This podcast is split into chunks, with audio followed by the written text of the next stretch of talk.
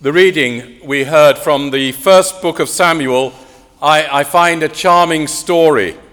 Here are the first steps into his calling of the young boy Samuel, who was to become the great prophet and judge of his people.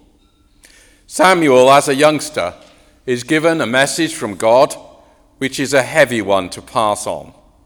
He has to tell his master Eli that his family will suffer a punishing disaster because of his son's behavior, which he, Eli, had failed to restrain. God had already given Eli this message, but it appears he had not taken it on board. Now, Samuel was called upon to tell Eli how things really were. No wonder Samuel, the young apprentice, as it were, was afraid to tell the vision to Eli. But fortunately, Eli was ready to receive the news.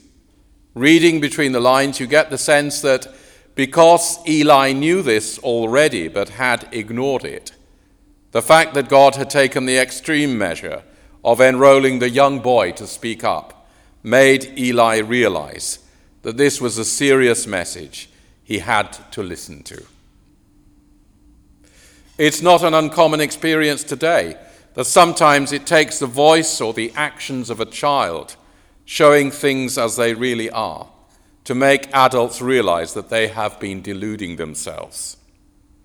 Prophets, of course, as this example shows, are not mainly called upon to forecast future events with no basis in the present.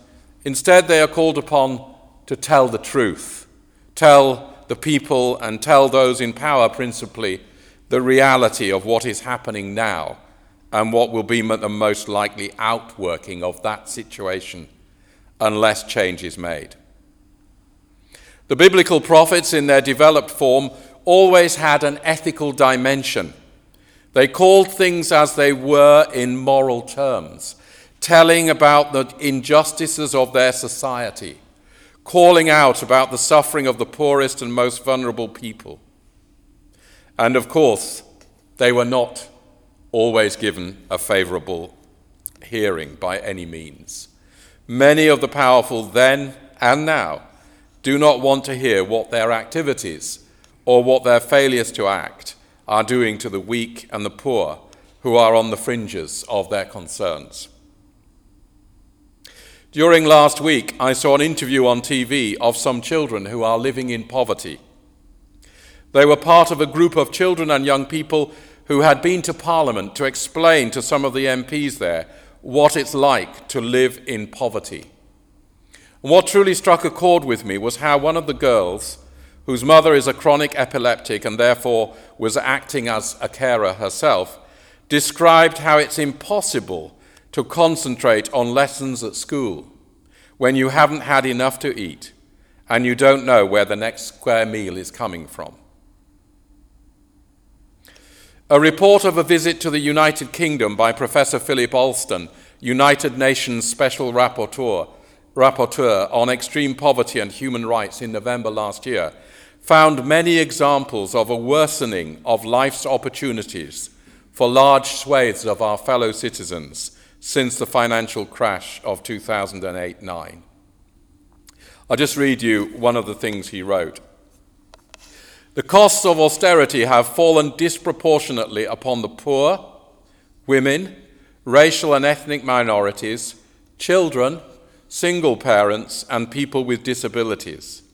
The changes to taxes and benefits since 2010 have been highly regressive, and the policies have taken the highest toll on those least able to bear it.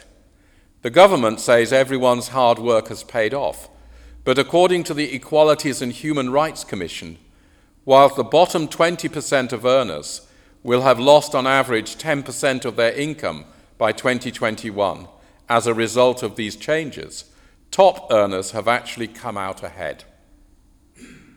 Or in another uh, comment, life expectancy rates have stalled in the United Kingdom, with the latest statistics showing a sharp drop in the annual improvement that has been experienced every year since the records began, and an actual drop for certain groups.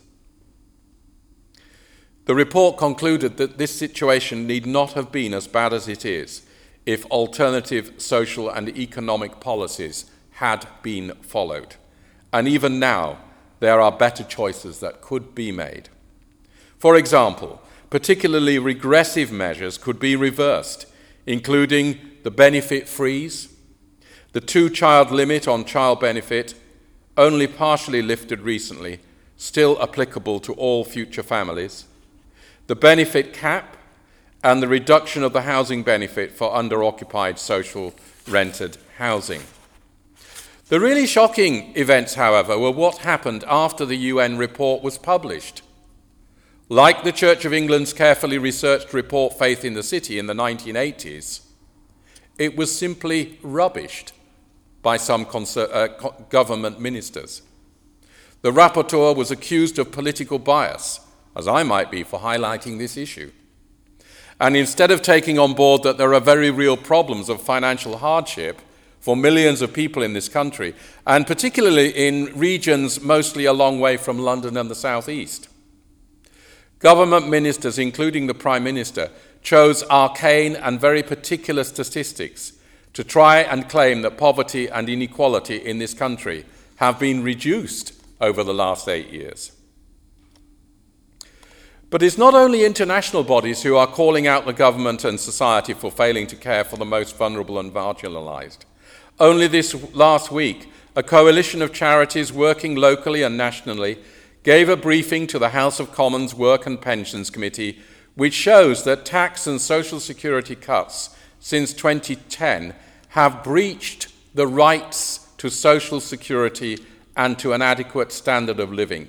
And this means that the UK is infringing the International Covenant on Economic, Social and Cultural Rights and the European Social Charter, both of which have been voluntarily subscribed to by the UK and will not be affected by Brexit. UK levels of state benefits are not sufficient so as to ensure an adequate standard of living. Families on benefits now have to live without 40% of a required minimum budget and there are one and a half million destitute people in our country. It can be shown, and it is shown in this and other briefings, research, and reports, that tax and social security policies since 2010 have not been justifiable in terms of the goals they were meant to achieve. They have not been proportionate, and the effects have been discriminatory. The weight of local government funding cuts has fallen on people at risk of harm discrimination and disadvantage, and benefit sanctions have been harmful and largely ineffective. It's not enough simply to rubbish these reports or to ignore them or to impugn the motivation and integrity of those who do the research and seek to establish the truth about the effects of policies, which, even if well intentioned in some respects, are having terrible effects. The saddest thing to me about those children and young people who spoke on TV last week was that they seemed to accept that this was their lot in life. And they had so little sense of the rights and dignities due to them as citizens of a prosperous and democratic nation. That is an outrage. Eli recognized that the voice of God, the voice of truth, was being imparted to him by this child, Samuel. Would that the social and economic policy makers of today in this country hear those who are speaking the truth. And in this time of confusion and division in our national life, and particularly in Parliament, I'd like to conclude with a prayer which has been written by um, the Archbishop of York, John Sentamu. If I can find it. Oh, here we are. Let us pray. God of eternal love and power, save our parliamentary democracy, protect the High Court of Parliament and all its members from partiality and prejudice, that they may walk humbly the path of kindness, justice, and mercy. Give them wisdom, insight, and a concern for the common good. The weight of their calling is too much to bear in their own strength. Therefore, we pray earnestly, Father, send them help from your holy place and be their tower of strength. Lord, graciously hear us. Amen.